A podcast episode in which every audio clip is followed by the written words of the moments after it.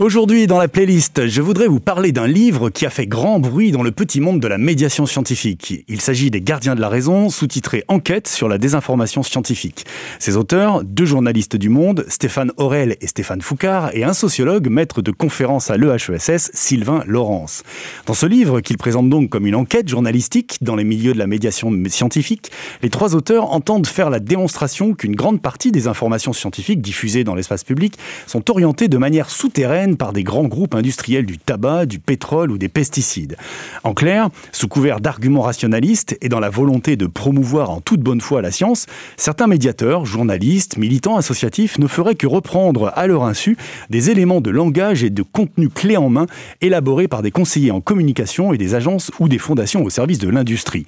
D'après les auteurs qui font remonter cette stratégie de désinformation hein, au début des années 90 avec le cigarettier américain Philip Morris, il s'agit pour ces industriels de créer du doute autour des résultats scientifiques qui ne leur conviennent pas, et ainsi semer la confusion dans l'esprit des consommateurs citoyens. Il montre comment les sciences peuvent être prises en otage au bénéfice d'intérêts privés, et pire encore, alimenter une certaine idéologie plutôt conservatrice, anti-écologique et réactionnaire.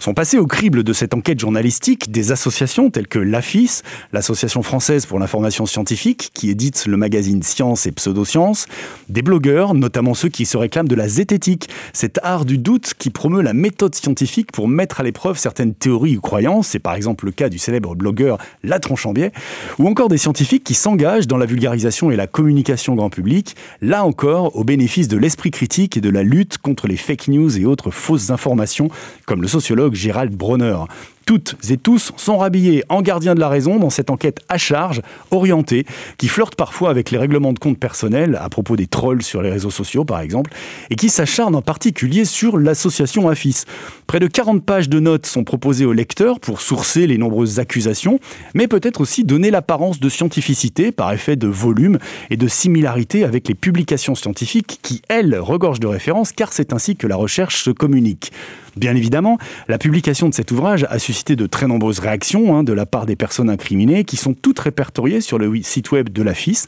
Je vous recommande vivement leur lecture d'ailleurs qui met en lumière les nombreuses approximations, erreurs factuelles et raccourcis de l'enquête à travers ce qu'on pourrait appeler du journalisme d'insinuation.